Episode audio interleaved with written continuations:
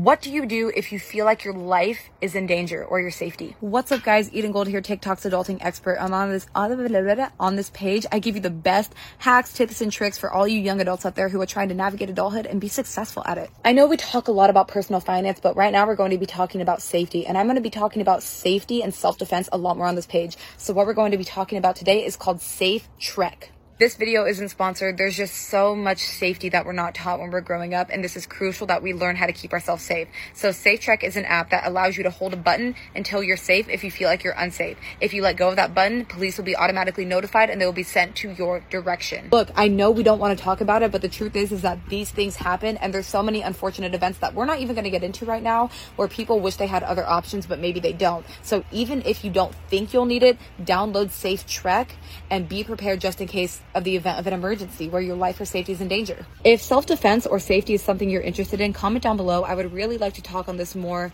Um, and find the best tips and tricks out there for you guys to stay safe. Other than that, follow me for all things adulting and making sure you are set up for success as a young adult. Short Cast Club